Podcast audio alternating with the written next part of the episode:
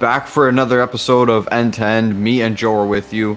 We're coming off a Stanley Cup final victory for the Tampa Bay Lightning, and then next week you get right into the offseason with the expansion draft, free agency uh, almost two weeks away, and the draft a week away. So we got a lot of things and a lot of news to talk about on this podcast for the next couple of weeks. But first, we're going to start with that Stanley Cup finals. We haven't really talked about that because we missed it. We haven't recorded since the Stanley Cup Finals lifted by the Tampa Lightning. Spoiler alert. The Habs lost, your Habs lost in five games to them, but I mean, what a run that was for the Habs. I think we could talk on them for a bit right now. Yeah, so it was an unbelievable run that they went on. Um, I did say on our last episode I didn't want them to get swept, and they didn't. They pulled through at least one at home in game four in overtime. So at least I saw a cup final victory at the very least uh, from Montreal for the first time in my life. So I mean, like I said, the run was just special. Like everything kind of went well for them. They played really, really well for most of the playoffs. Uh, obviously, their weakest kind of performances were in the finals. I think they just ran out of gas. They ran into the best team in the league in the Tampa Bay Lightning, and it was just tough to watch guys like Price and Weber after the after the game. Um, like all the guys are like hugging them and stuff, knowing that like that was probably their best opportunity to to hoist the cup. So I mean, I'm not that. I've kind of moved on from it already because uh, Italy won the Euros. So I mean, you were so fired up when that happens. I've already moved on from that mentally, but like I knew as soon as it was like 2-0 or 3-0 Tampa, like there's no way they were gonna win. So I kind of already accepted the fact. But it just sucks that they couldn't score one goal in game five. Vasilevskiy just another series clinching shutout for that guy.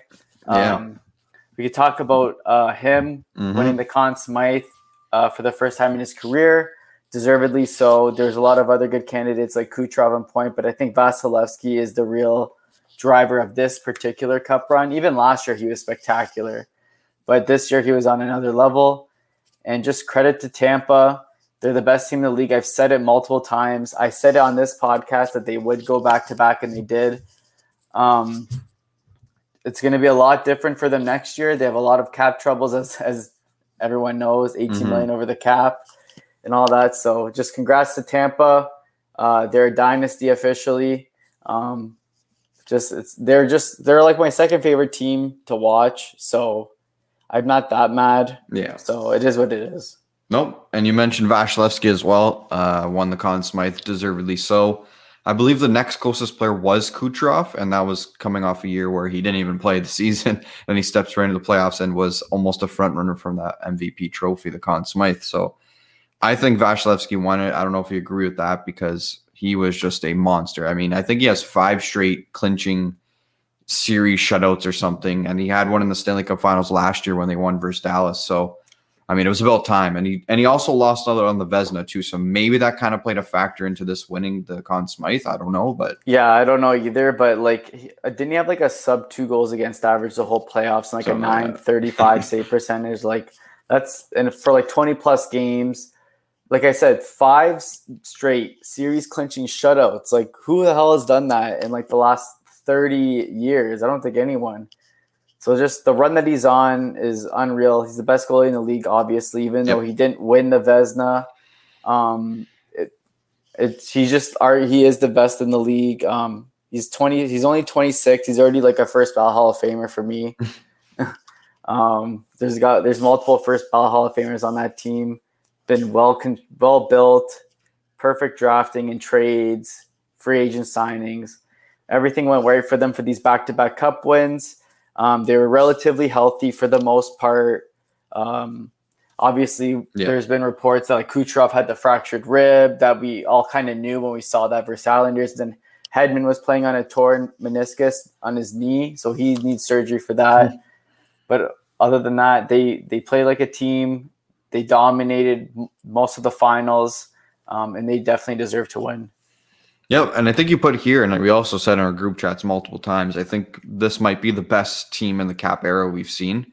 Uh, the 2015 Chicago team comes close, but I think this team was just full of skilled players, hard nosed players, great defense, and a great goalie, and also a great coach. And I'm not saying the Chicago team wasn't because, well, if you remember, that Chicago team beat basically this whole core of the Tampa Bay Lightning team in 2015, which is incredible as well. But this team was like all in their prime, and some players all young, and then some veteran presence. They had everything of, of everything. Their third line was grinding, but could also play skilled way and score. And I'm pretty sure that line had the most goals in the Stanley Cup Finals. So that just tells you how much they kind of lifted that team spirits. That second line wasn't doing too well. Obviously, the first line was still pumping, but it just tells you what kind of team this is. They have each other's back, and clearly they did this. The Stanley Cup Finals they won. Yeah, like you said, like the best team in the cap era. I think they are. Just if you're if you're going to compare them to the 2015 Blackhawks, they have a much better depth and on on forwards, D, and obviously the better goalie between like him or Vasilevskiy or Crawford. If you're picking like head to head, so they're they are comparable in that sense. But this is just like if you're just looking at roster bottom, Yeah. to, top to bottom, they're like on another level. so kudos to them. They built it. They use that cap flexibility that's legal that the NHL allows. Yep. Um, they use it to their advantage. So kudos to them. Yeah, I don't know if that's come in the GM's meetings. I think it's been having like since Monday they've been having the meetings. I don't think that's come up yet, but maybe someone sprinkled that idea in there that that shouldn't be allowed. So Maybe Bergevin did it a little bit. well, the Tampa Lightning did it years ago when Chicago did it to them. So karma, I guess, basically went back and they kind of used it to their advantage, right? So yep. and one of those guys who was using it to advantage during the season was Kucherov, who had a plenty full of things to say on the mic as they won the Stanley Cup. I believe a few hours after they won the cup. And one of the comments was, I think Montreal was their Stanley Cup Finals was last round when they beat Vegas. I I, th- I don't think I could disagree with that really. Um, sure, but like, I I get where he's coming from with that. It's just more that they've never seen, um, like fans haven't seen that are younger than like 30 haven't Mhm. seen them make the final. So the fact that they were underdogs in every series that they That's they the reason to I the think, yeah. finals is more, more the reason why. Like Yeah. if they were like Tampa, where you're kind of expected to kind of be at that upper echelon, then then I don't think the celebrations would have been that big. I don't know, Mhm. but I do agree with them. They they did celebrate way too much for them just making the finals. Um, it's just like, come on, man! Like you don't need to trash another team's fan base. Like I don't know, you don't need to trash other fans. Yeah, you don't need to trash other fans. You just won back to back. I mean, you- you're celebrating this like 10 times more than the first one. Um, and deservedly so because going back to back's harder. But it's just a low blow. yeah, I don't know what else he said. I forgot. I'm, Well, he said was- the was the number one bullshit part of That's right. that fans. yeah, it was. Okay, so yeah, so that was part of it. We're gonna play it in our in, Yeah. in the later segment. He also talked about you know uh, Fleury winning the Vezina. How it was basically like trashing on like Fleury and Vasilevskiy should have won it. The 18 million over the cap. He said that as well. There's a few other things he said, but he was just like outrageous in that interview. It was funny to see. He's now officially a villain in the NHL, mostly by Montreal fans, not Mostly really by by them, me. yeah. yeah, not really by me, but like other Montreal fans when he plays when he goes to the Bell Center next season, he's gonna get booed the shit out of. um, but yeah, he's now officially a villain and he embraces it. So Yeah. the NHL needs more of that, like the NBA has. So. Yeah, for sure. Yeah, I think this is one of the first times where we're seeing a player, obviously under the influence of alcohol, but actually voicing his opinion and what's right, what's wrong in the league. And he did that, and I don't think he got a fine for any of that. I don't think so either.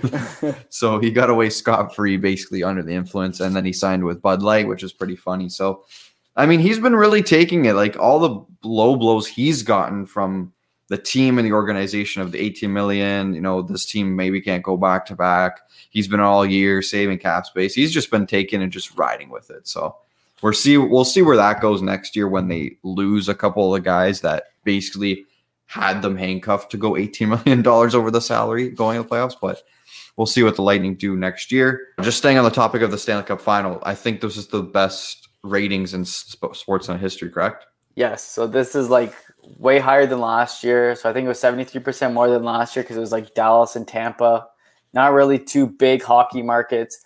Obviously, as we'll get into the American ratings, the reason why is because the Canadian team was in the final, so that helps a lot. But it's just it's good to see that you know all the money that I guess teams and stuff have lost. They they did break records here in Canada, which is good.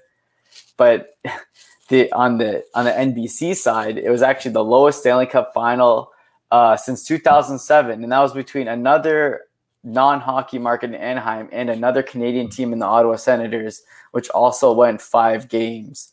So it just shows that like American audiences do not really care at all about Canadian teams whatsoever. And then even so, like even the good American teams like Tampa, Yeah. like they're not in they're not in like a Chicago or a Boston market or it's like you know one of those big New York and all that stuff. LA is a big market, so it just goes to show like it's still there's still like a lot of growth to be had in in the states in terms of viewership for hockey. Yeah, and I mean, I guess Gary Bettman's right. Doesn't like uh, like hockey in Canada for some reason. That's why he keeps expanding the United States. So I guess he has a point here, but at the same time, it's very disappointing for us to see that, especially on the American side. Like, I'm not saying Montreal is a bad team; they didn't deserve to be there. They definitely did. It's just like they're still not giving credit to a team where uh, they were on a Cinderella run. Like, I don't think people realize that, right? And I don't, I I, I'd, I'd want to watch a Cinderella team in the finals versus a powerhouse team. I want to see how they match up. Exactly. Obviously- Like if you're a neutral fan, like you kind of want to see the Cinderella story kind of happen or come true. Yeah. So, well, ratings are are something I don't really pay attention to that much, but when it's involving and when it's positive for sure, the Sportsnet one, that's definitely something to look at and something to look forward to next year for sure. Yeah. All right. That was Stanley Cup final talk. We'll get into basically all the nitty gritty stuff that is happening after the Stanley Cup finals. But this piece of news happened during, I think, the third period of the Tampa Bay versus Montreal game five. Tarasenko, yes, he still exists. He's on the St. Louis Blues. Yep, he still plays hockey. He's had three sh- shoulder surgeries, I believe. I don't know if it was the same one, the same muscle, the same bone, whatever it is in there in his shoulder. He's basically gonna have a cyborg arm soon at this point, but he's had three of them. St. Louis doctors cannot get it right, and he's finally requested a trade out of St. Louis after winning the Stanley Cup with them in 2019. This was a storyline where I think people could probably put it together why he requested the trade. Obviously, the medical staff, but where the hell is this guy going? And what did you think about when this happened? Um, yeah, like I can't be honest, I'm not that surprised based on it. Like you said, like we almost kind of forgot he existed. And this is a guy that was a crucial part of their 2019 Cup win. I think he scored like 10 or 11 goals during that run. So he was huge for them. He has been like a, a pretty bona fide like sniper during his career in St. Louis. But like you said, the shoulder surgeries have been just brutal. Like apparently, like the first two like weren't correct. Like it was supposed to be more major, and then they they only cleaned up some like cartilage. Like I have no idea, but apparently this time he's fully fully healthy after the third one that he just mm-hmm. had. Third time's So- a charm. Yeah, exactly. Third time's a charm. So I don't know where he's gonna end up. I could see a I don't know if he's gonna go to a Western Conference team or an Eastern Conference team. He's got two years left at seven and a half million per year, so he's still on a pretty decent contract. It's not like a huge albatross. He's only I think he's turning 30 later this year, so he's not like a over the hill. Mhm. He just has he hasn't played really, and you don't know if he's going to be the same type of player if he's fully healthy next year. So I'm not sure like what kind of return St. Louis would be looking for for a guy like this, assistant captain and all that. Um, it's going to be really interesting to see. There have been reports that like you know Montreal is maybe interested. I don't know about that, um, but we'll see what what happens there. Yeah, we'll see. I mean, this is a guy who was basically a lock for 35 goals every season. so, I mean, if you want to take that on to your team, sure, I would. But I don't know if he might do that again with all those things that are happening with the injuries, right? So, maybe a medical staff of any other team would uh, kind of mend that injury and not make that happen again. And maybe he gets back to the 30 goal form. But yeah, I don't even know what his value is at this point. Like, it's it's not Jack Eichel territory where like obviously the neck injury might play a factor in the value.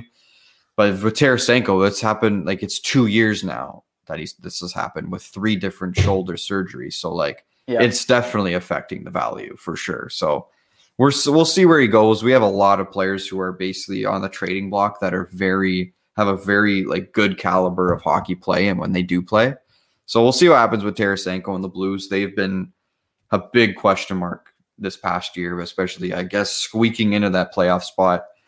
And then I don't know what they're I don't know where they're going in the future. So we'll see what happens with Tarasenko. But we have a few signings here, and then we'll get to one trade that was embarrassing. But we'll get to these signings. We could quickly mention them. Uh, Brandon Carlo this morning re-signed, I believe, six years, 4.1 per for the defenseman. He was also injured this year, basically, and he gets this deal. I, I think it's a bit rich in terms of money, but we'll see how he performs next year. Yeah, I think it's a little bit over. Like I would have given him like just under four, but the term's fine because he's only 24 years old, I think, or 25. So the term's fine. Just yeah, over four million for a guy that has a little bit of injury problems already in his career is a bit concerning, but especially if it's concussion related, that's not a good sign. Yeah. But when healthy, he's a really good uh, shutdown defenseman. Big guy that could skate. Yep, for sure. And then another guy, another defenseman on the Leafs, Travis Dermott resigns two years, one point five with the Leafs. Don't know how that uh, how that affects expansion, but I don't know if it's a solid signing. I, I I wouldn't use that word here. I'd use decent, I guess, because you gave a guy a upgrade in money when he had a arguably his worst season in the National Hockey League. yeah, he went from 700k I think and he basically doubled that. Like I would have been fine if for 1 million a year, but I don't know why the extra 500k needed to be there. And like you said he didn't do anything much this year. Um, but we'll see what happens for like in terms of expansion. Yeah, we'll see about that. And then Teddy Bluger on the Penguins just re-signed a couple minutes ago two years, 2.2 per season. So solid depth guy for the Penguins. Maybe he stays, maybe he goes in expansion. But I feel like some of these deals are getting done very quickly. I, I don't remember.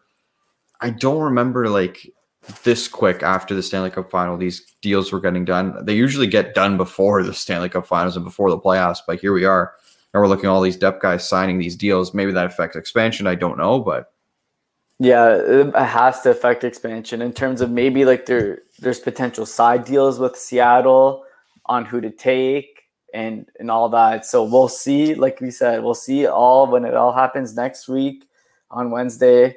We'll see what happens, who they select, the side deals that happen, which is a pretty funny part of it. Um, but it's all going to be so interesting next week. Yep. So those are the signings there.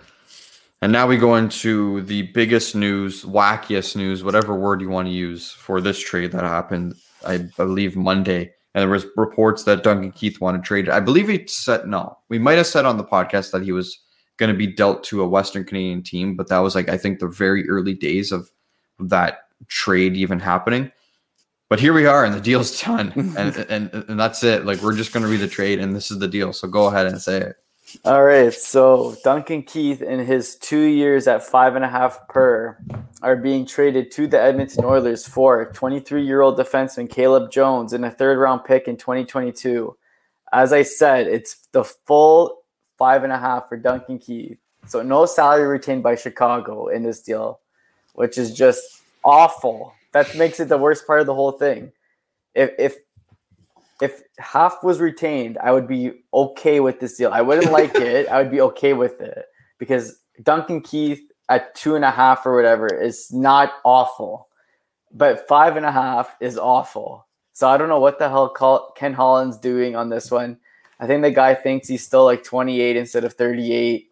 Um, just I don't know what they're they're doing here. They don't have much cap space um, to spend. They need to add more depth on forward, and instead they turn around and trade for a guy making five and a half. That's just not like a shell of what he used to be. So, what are your thoughts on this? I like Duncan Keith as a player, but Duncan Keith, I think everyone has to remember, is not the Duncan Keith from years ago, even five years ago for that matter this deal, I think the worst part about it is not even the trade. It's the way you got Duncan. You got him at full price. You got him at 5.5 for the next two years. I think it's actually three years. I think, let me check. I'll check quickly. I think it's actually three years. So that makes it even worse because I believe he's owed the full salary this year two million the next year and then two million the next year after that, but I could be wrong. I, I believe he's going till 41. Let me just clarify that. I think it's two. Yeah, it's two. So next year and the year after. But like you said, he's only owed like three million dollars out of the eleven in terms of actual money, but it's the cap hit that actually counts, right? Yeah. So yeah, he has this the next year and the year after left. Yeah, this is like I don't like you're trying to help Connor McDavid, the best player in the world, get over the hump and adding quote unquote veteran presence to your lineup for $5.5 million and having to trade pieces with it to get him is it just boggles my mind because you can sign a guy in free agency, you can get a cheaper guy who's making cheaper money off of a trade. Like there's teams out there, there's my team out here who's freaking tossing first round picks out of the wazoo for freaking Patty Marleau's contract to get off the books. And here here's Edmonton paying for Duncan Keith's contract in their books. Yeah, like literally, like Chicago should be giving Edmonton like a second round pick for yeah. taking Keith, and then like the Oilers give up Caleb Jones, and that's it. So it's like that. Like I just don't understand it whatsoever. Like, did he have like dementia doing the call? I have no clue, but that's just an awful, awful trade. Yeah, and there's I think there's plenty more to come through this offseason, not even from just Ken Holland, just I think GM's being stupid out there. So that this is the one trade that kicks off the offseason in very, very good fashion. Yeah. And then the next piece of news happened yesterday. The buyout news. This was one that I just didn't really see coming at all wow. because I thought that these guys would stay on the roster. But Minnesota Wild buyout Zach Parise and Ryan Suter, and their contracts, I believe, were 7.5 for the next four years. So they owe them money for the next eight, I believe. And mm-hmm. I, I I would have thought just maybe Parise getting bought out, but both of them is really surprising. Yeah, this was an absolute shock. the fact that they both signed with the Wild like nine years ago and they got bought out together on the same day is just so like I've never seen that happen in my life for any like sport. So it's just like I don't get it. Like like Suter especially, like he's still a decent four number four defenseman. Mm-hmm. Like obviously he he's not worth seven and a half million, but like he's still a solid player. Like the fact that you're basically paying him to not play for you, even though he could still provide value to you, is just dumb. Parise is like a slow down, like a more, I would say. It's like you said, like I would have maybe expected him to get bought out, but the fact that it's both and like they don't even save that much cap at all, like after this year. So this year they do save it, uh, this upcoming season, but in, I think in like years two, three, and four, they don't save like anything. So like I don't understand what the hell they were trying to do here. Um, it just really boggles my mind. Like, are you gonna give Kaprizov like 15 million or something? Like, I don't know what to say. Like, they lost two quality veteran guys, basically like Minnesota Wild legends at this point because the franchise doesn't really have a history. so, um, just I don't know what to say about that one. That one just came out of left field and shocked the hockey world. Yeah, and I mean the two USA guys. They played for the Team USA basically, and they go to Minnesota hopefully to save the franchise, and they put the franchise in mediocrity for basically their whole tenure in Minnesota. And now I think they'll still be mediocrity for the rest of Minnesota until those contracts are done because, like you said, they're not saving much cap in the next few years of their contract. But the Suter one I don't get because he's actually still pretty good and whether I, I, he's going to the market, right? And I think a team's going to pay him three mil, four mil. And I think that's very suitable for Ryan Suter for a year, two years. So with Zach Parise, though, I, I don't I don't know. Like that was not worth 7.5 million because obviously he barely played and was when he played, he wasn't even good. Mm-hmm. So with him, I I don't know, man. I think he might be down in the million dollar range for another team. Islanders are said to be on him. I know you said that in our group chat. He was rumored to be traded there. I don't know who the other guy go, was going from the Islanders, but that was a Lou Lamoriello um, connection there. So he maybe could end up at somewhere else for cheap. But Ryan Suter is the one I don't get. He's still a good defenseman. And now they have to protect Dumba, Spurgeon, and Brodin, I believe. So we'll see yeah. what happens with the Wild. And then Jack Eichel rumors into that. I don't know what happens now. Yeah, like maybe they do make a solid pitch for Eichel now. They do have assets to trade for him, and maybe they just needed that cap space for this year.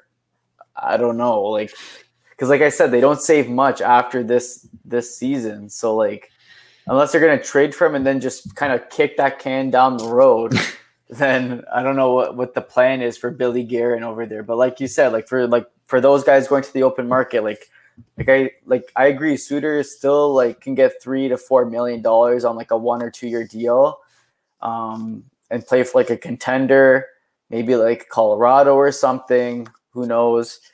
Um, but yeah, and then Parise, like I think he's going to be like a, a league man or like a one million dollar guy, maybe one point five, like how Wayne Simmonds got with Toronto last year. Like I still think he could provide some value if he plays like second power play here and there, and the, like on the third line. Yeah. So I could see him going to like a, another contender. Like I could even see the Leafs maybe picking him up for a league man or even Tampa Bay. LOL. But um, yeah, those two guys could still. I, they both can still play. Yeah. One more so than the other. So it's just more shocking. It's not like these guys were dead weight. No. They were, they both of them like okay pre like Suter helped them make the playoffs last year. It wasn't fantastic, but he was solid. So these these guys can still play, and it'll be interesting to see where they end up. Yep. Yeah, we'll definitely be interested to see. I don't, I can't see them signing with the same team. I just can't. They're not going to do that again. No. And uh, no. we'll see what happens with those two. But yeah, very shocking news. A buyout news that big. So we'll see what happens in the future with buyouts because I don't think there's many players out there that are going to get bought out because I believe that whole I think it was 2015 or 2016 free agent class is up next year with uh, Loui Eriksson, Milan Lucic, James Neal, I believe. So mm-hmm. We'll see what happens with those guys. I don't see them getting bought out with a year left on their deal. That makes no sense. So no. we'll see what happens with buyouts for sure. But that was the last big news uh, basically we're announcing because the next piece of news is something that's been trickling in for the Flyers this whole season. It's Jakub Voracek and how he was displeased with the media – all year, and then he came out with I think it was Travis Konecny on the on an interview, and I don't remember exactly what he said, but we had that on our what you say, and he was very ma- he's he hasn't been very satisfied with the Flyers media in the last couple years, so he apparently is being left unprotected and allegedly asked for a trade. And this is a guy who's still a solid player, still can play make at a great level, skate at a great level. But him on the Flyers would just be pretty weird with on without the Flyers, sorry. Yeah, it would be. He's been there almost his whole career. Obviously, he started off in Columbus. He was part of the Jeff Carter trade, I believe. So that was like about 10 years ago, I think. So he's been like a flyer for basically his whole career. Um, he still has like a lot of money left on his contract, I believe over 8 million for the next 3 years. And he's he's only 31. He's not that old. It seems like he's a lot older cuz he looks like he's like 50 with that beard and stuff, but he's still a solid. He can still skate. He's a he's mostly a playmaker, so he's not going to score you, you know, 25, 30 goals. He might set up 35 to 40 if he's playing good minutes and stuff like that. So if whoever say Seattle takes him or he gets mm-hmm. traded somewhere, he's still a solid player. Not definitely not worth his cap hit. No. If if maybe Philly retains a certain percentage, not 50%, but maybe you know 10 12% of that cap maybe that makes it a little bit more appealing right like how uh, the Leafs did with the Phil Kessel trade to Pittsburgh, mm-hmm. similar to that. So we'll see what happens with Jake Voracek. Yeah, they Flyers like we're talking about teams have a lot of work to do. This one has a lot of work to do because I don't know what they are. I don't know if they're good. I don't know if they're bad. They have some guys who can play hockey. They have some guys who can't. So we'll see what happens with the Flyers in the offseason. And then more news on the unprotected list and who's going to get taken. We know for sure uh, Skinner will not be or is moving his no move clause, so he makes nine million for the next, I think the next six years, I believe, in Buffalo, which is bonkers to say. And Matt Duchene in Nashville is being left unprotected, reportedly. So just two guys, man, Luke, like who are so good, and then they get the money and just that's it. Yeah, like like you said, they were real. Both of them are really good. Like Skinner in Carolina, like the guy would score like thirty plus in his sleep. Like I think he even hit forty one year. I may be wrong there. It was on Buffalo, yep. Yeah, he hit forty on Buffalo, but he was like a guaranteed like 30 goal guy with Carolina. They traded him away, obviously, because they didn't want to pay him for that specific reason. He scores 40 with Eichel, and it's been an absolute disaster since. Uh, I think he's, I don't even think Skinner's 30 yet. So it's just such a disaster of a situation. Same with Duchene. Like, he was like kind of like a, he was perceived to be, I think, better than he should have been when he got traded from Colorado to Ottawa uh, a while ago now. Yeah. And then like his value's just gone down and down ever since. And then Nashville, of course, just loves giving out these eight by eights for some reason to these forwards, and it just has not worked out whatsoever. Um, so it's not a surprise that he's left unprotected. I don't even think Seattle's would be dumb to take either of them. Yeah, no. Maybe yeah. maybe Duchene, I could see it, but highly doubt it with that contract. But I mean, just an overall like this is why I think they need to change the whole contract thing with the NHL where it's like you have to get rid of the eight years. It's either like if you're or seven years or whatever, since it's a free agent.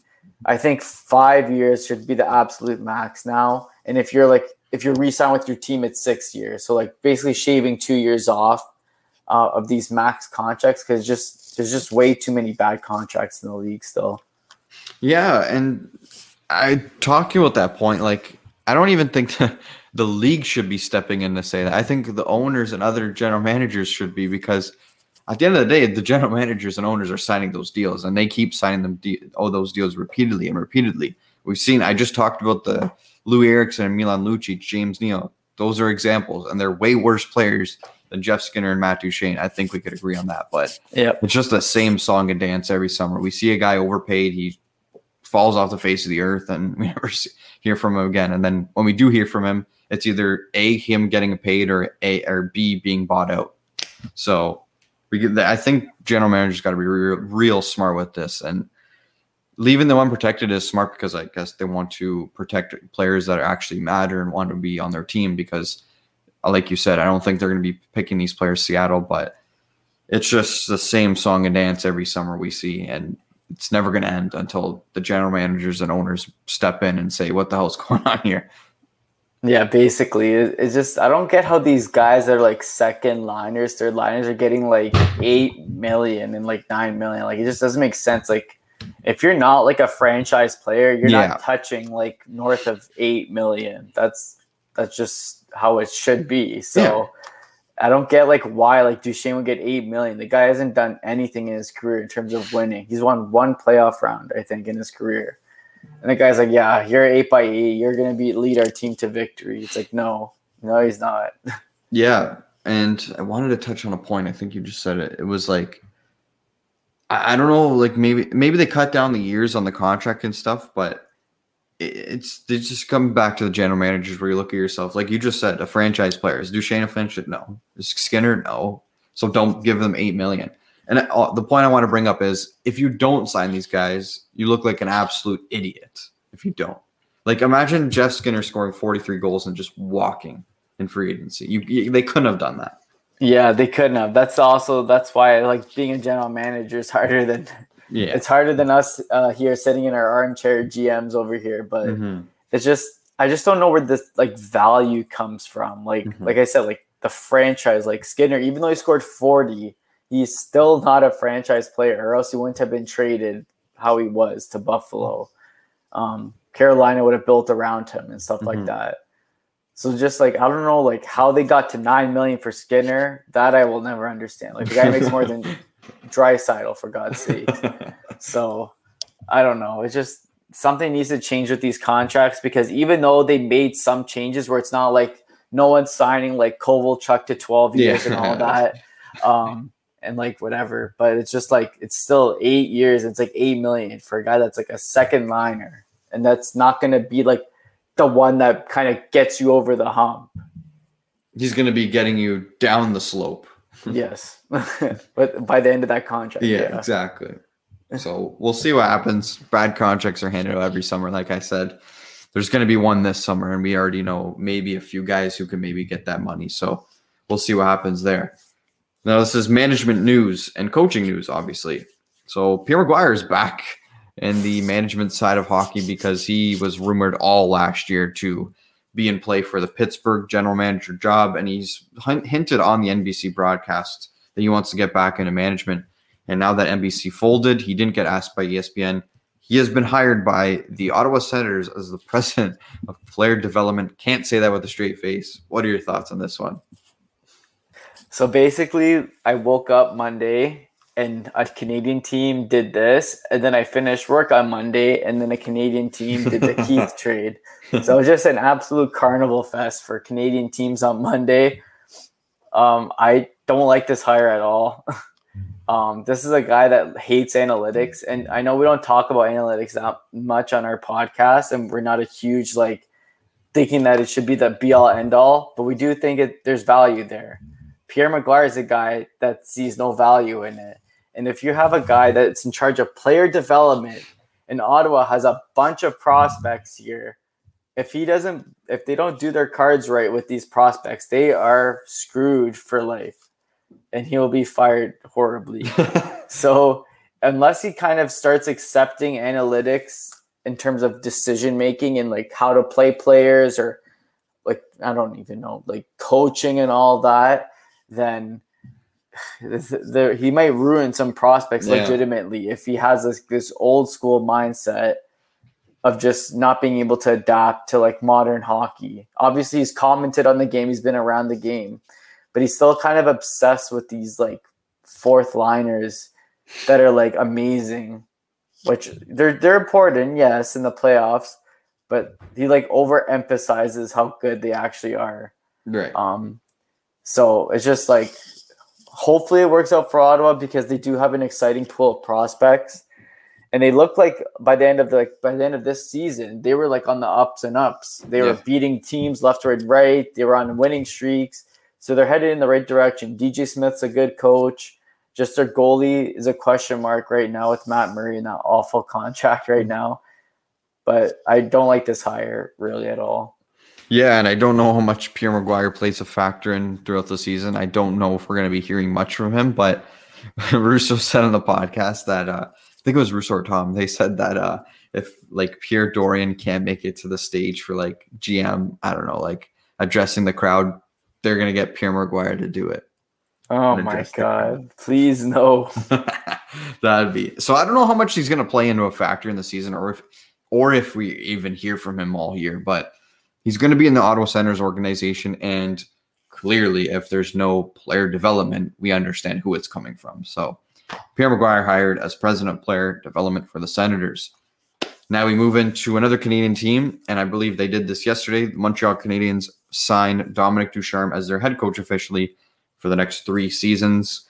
What are your thoughts on this one? I know at the start of his tenure, you did not like his coaching style. Obviously, at the end of the tenure, he went on that Cinderella run. Wasn't there for a couple, I believe, a couple weeks because of the COVID issue. But all in all, good, bad, ugly. I don't know. What is that thought? Um, I'm kind of still like okay, okay. They did make the final, yes. Yeah. I don't love how they still play every from game to game. Like they they play very well defensively, as you saw in the playoffs. Um, just I feel like he mixes his lines too much, and then like he did not play Romanov like at yeah. all in the playoffs, which I didn't like at all. Played like goddamn like Merrill for some reason. Um, and then like just at, like scratching Kotkaniemi in the last even Caufield like, to start. Yeah, I didn't even play Caufield to start the playoffs, which is just stupid because the kid was had a great playoff run, yep. especially versus Vegas. Mm-hmm. Um, so like I'm okay with it. They did go on the run, so I, I can't be like mad at it because he did he made some tactical choices, especially from game five versus the Leafs, basically throughout the rest of the playoffs. He just completely changed plans basically. Yeah and it worked for them. So I'm not. I mean, three years is not too much of a like a, I guess a contract if it like goes south or whatever. They also signed like assistant coach Luke Richardson for three years, and he was the one that actually helped finish off the Vegas series where he went. They won, I think, two or three of the games, and lost one. So I guess having those guys back as a coaching staff, I'm happy about overall. I think they got to extend Burrows and they're going to add someone else. I think, but overall, like can't really complain too much about it. It's not like he's paid it that much money. So I think it's Right. only like 1.6 million a year or something like that.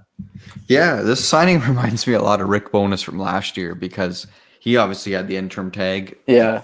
but it gave his team a chance to win the Stanley Cup, went to the final, and then obviously re-signed. And I think that's something where like maybe some people like Dominique Ducharme out there, maybe people don't, but it's something where like if you don't re-sign him, you look like again, you look like an idiot because this guy got you to the finals. Whether your team got lucky, didn't deserve to be there, it doesn't matter. That they were in the finals, and Dominique Ducharme was a part of that staff, and I think he's done the job, I guess, because he got to the final, right? So can't really complain.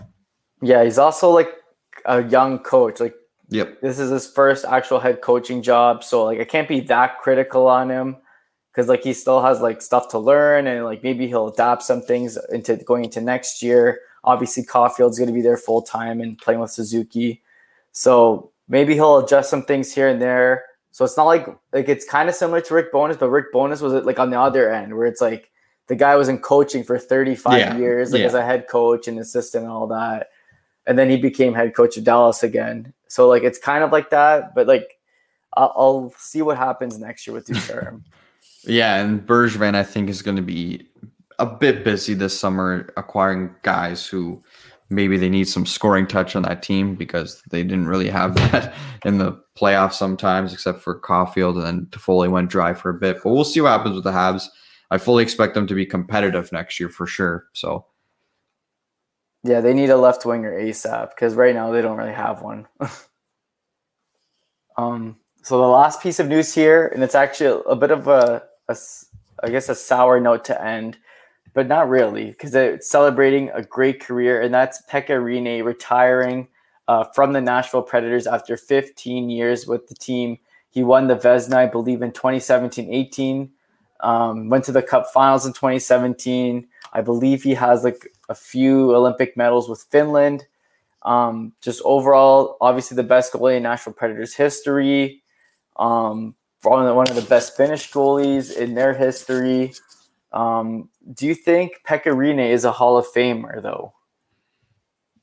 I don't know. Like it's weird because it's a guy who has hardware. Obviously, he has the Vezina, and he just won the King Clancy this year as well. So that really helps us. I I think personally. But for me, he's on the fringe because we're seeing guys from 20 years ago where we're like, oh, he's still not in the Hall of Fame. Why the hell wasn't he in the Hall of Fame? And I think Pekka Rinne might be that guy where in 20 years we look at this guy, Pekka Rinne, and we're like, how the hell is he not in the Hall of Fame? He was 19th all time NHL wins. So I think that's a guy down the road. Yeah, definitely he could be looked at. I just don't think he's a lock right now. But with the Nashville Predators team, he was an eighth round pick for God's sake. They don't even exist anymore. Uh, maybe he's on the fringe for sure. Like he's definitely in consideration for that award or that uh, accomplishment. Just I don't know if I would say that right now. He's definitely a lock to go up in the banners for Nashville at 35. Oh, 100%. The banners will be like probably next year or the year after, whenever they're allowed to do it. Um, for me, he also, I think he's also a fringe Hall of Famer. I'm leaning more yes. Yeah. Um, I'm going to say like maybe within the next, okay, I th- I think I'd have to wait like four years after you retire. So I think within the next 10 years for sure, he'll be in the Hall of Fame. I could, I'll guarantee that. So by 2031, Pekka Rinne will be in the Hall of Fame. But yeah, like you said, 19th all time in wins. That's no small feat for a guy. No. Again, picked in the eighth round that doesn't exist. He's cut from the same cloth as a Henrik Lundqvist. Well, Lundqvist is obviously better, but like in terms of late draft pick, no one really knew who he was. Came up, had a Hall of Fame worthy career. Obviously, Rinne didn't capture that cup. Unfortunately, had one chance, like I said in 2017, but I mean, he had a very great career for Nashville. He's an, a Nashville icon and legend. That probably means more to him than anything, and what he did to the community. Obviously, winning the King Clancy. So, what a solid career Pekka Rinne had. He's also one of the goalies to score an NHL goal. So that Yes, and I think that was only like last year, right? yeah, it was last year. So that, that- I don't know if that maybe puts some puts him over the freaking boards, but that definitely helps for this case for the Hall of Fame. Yeah. All right, that's all the news we have, and I guess you go into the what you say, What you say? and we mentioned this on the top of the the episode. Nikita Kucherov, man, buzzing in that pre or post game interview.